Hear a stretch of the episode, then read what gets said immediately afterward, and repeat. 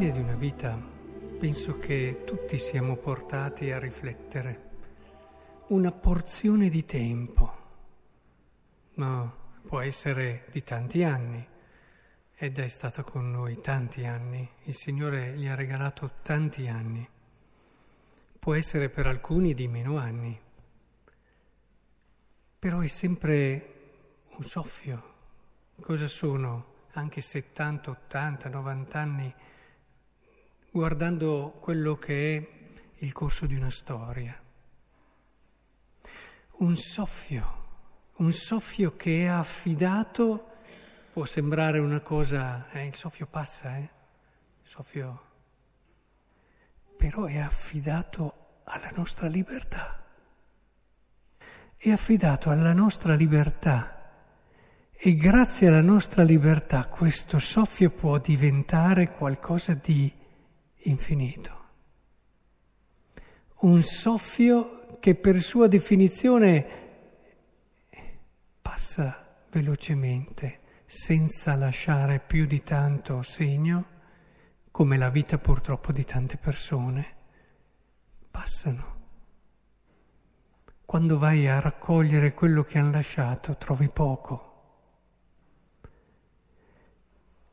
Ma grazie alla nostra libertà questo soffio non solo può lasciare tanto, ma può essere per sempre.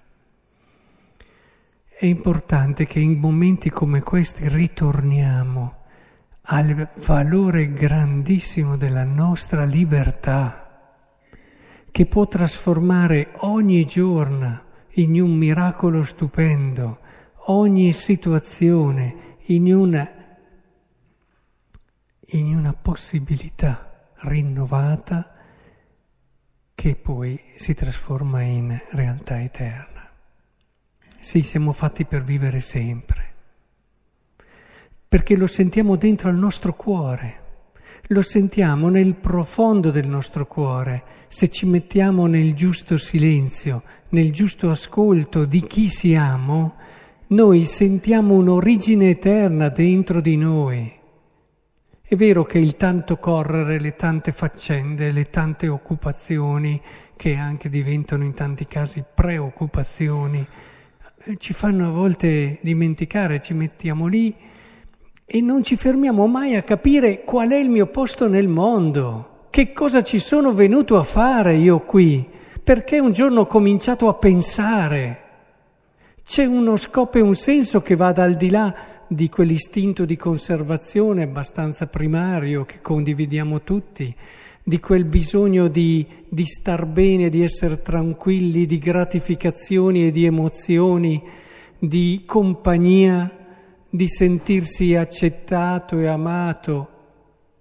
C'è qualcosa di più rispetto a questo insieme turbine di sensazioni e di emozioni che viviamo tutti.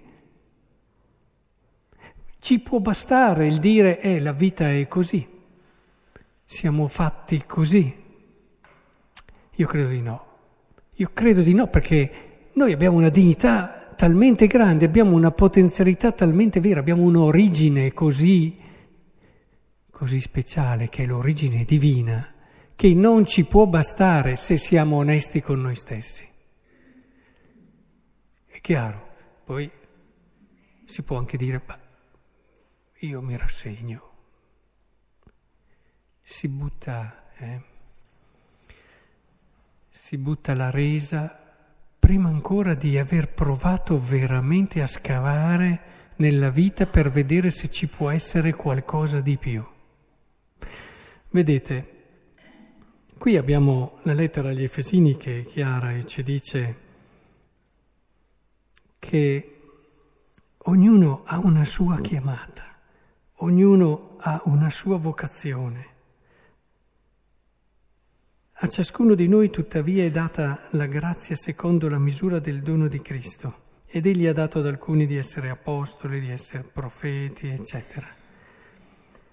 Un solo corpo, un solo spirito, come una sola è la speranza alla quale siete chiamati, quelli della vostra vocazione.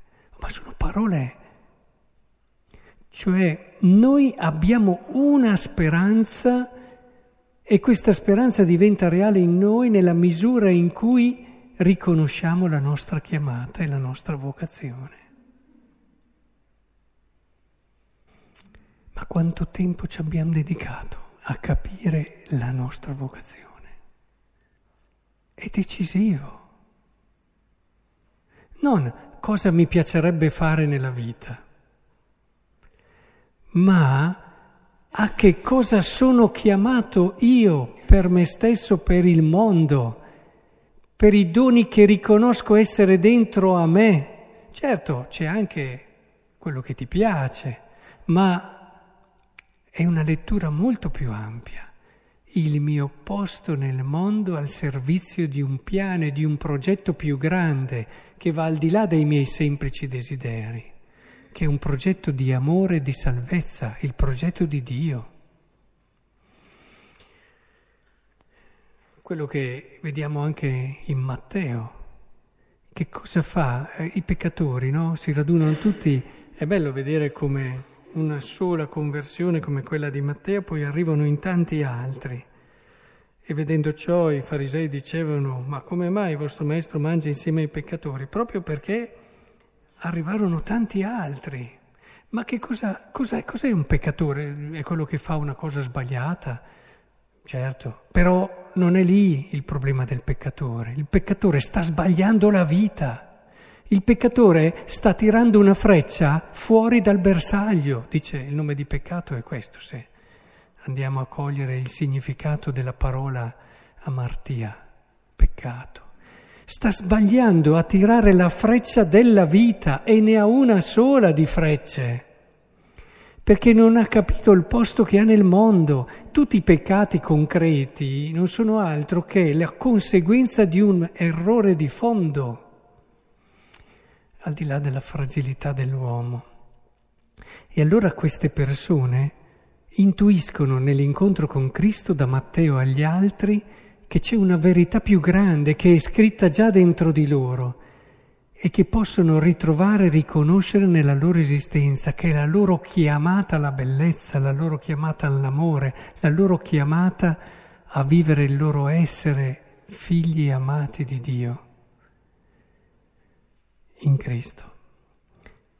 Capiamo allora come sono importanti questi momenti per molti di noi non ci sono tanti momenti dove fermarsi perché la vita ci costringe a fermarci, perché la vita ci obbliga a dire bene, c'è una persona cara, una persona che ha riscaldato tanti momenti della mia vita, che adesso non potrò più abbracciare. C'è una persona meravigliosa che non potrò più vedere con gli occhi e allora questo ci destabilizza un attimo, noi che siamo sempre lì con tutte le nostre cose da fare. E non possiamo perdere quest'occasione per rientrare in noi stessi e chiederci, ma l'ho presa sul serio la mia esistenza? Quanto ho avuto il coraggio di scavare per cercare una verità che dia senso? Del resto, quello che rimarrà di Edda, adesso e per sempre, sarà l'amore. Il resto pian piano passerà, come passa per tutti. Solo l'amore rimane.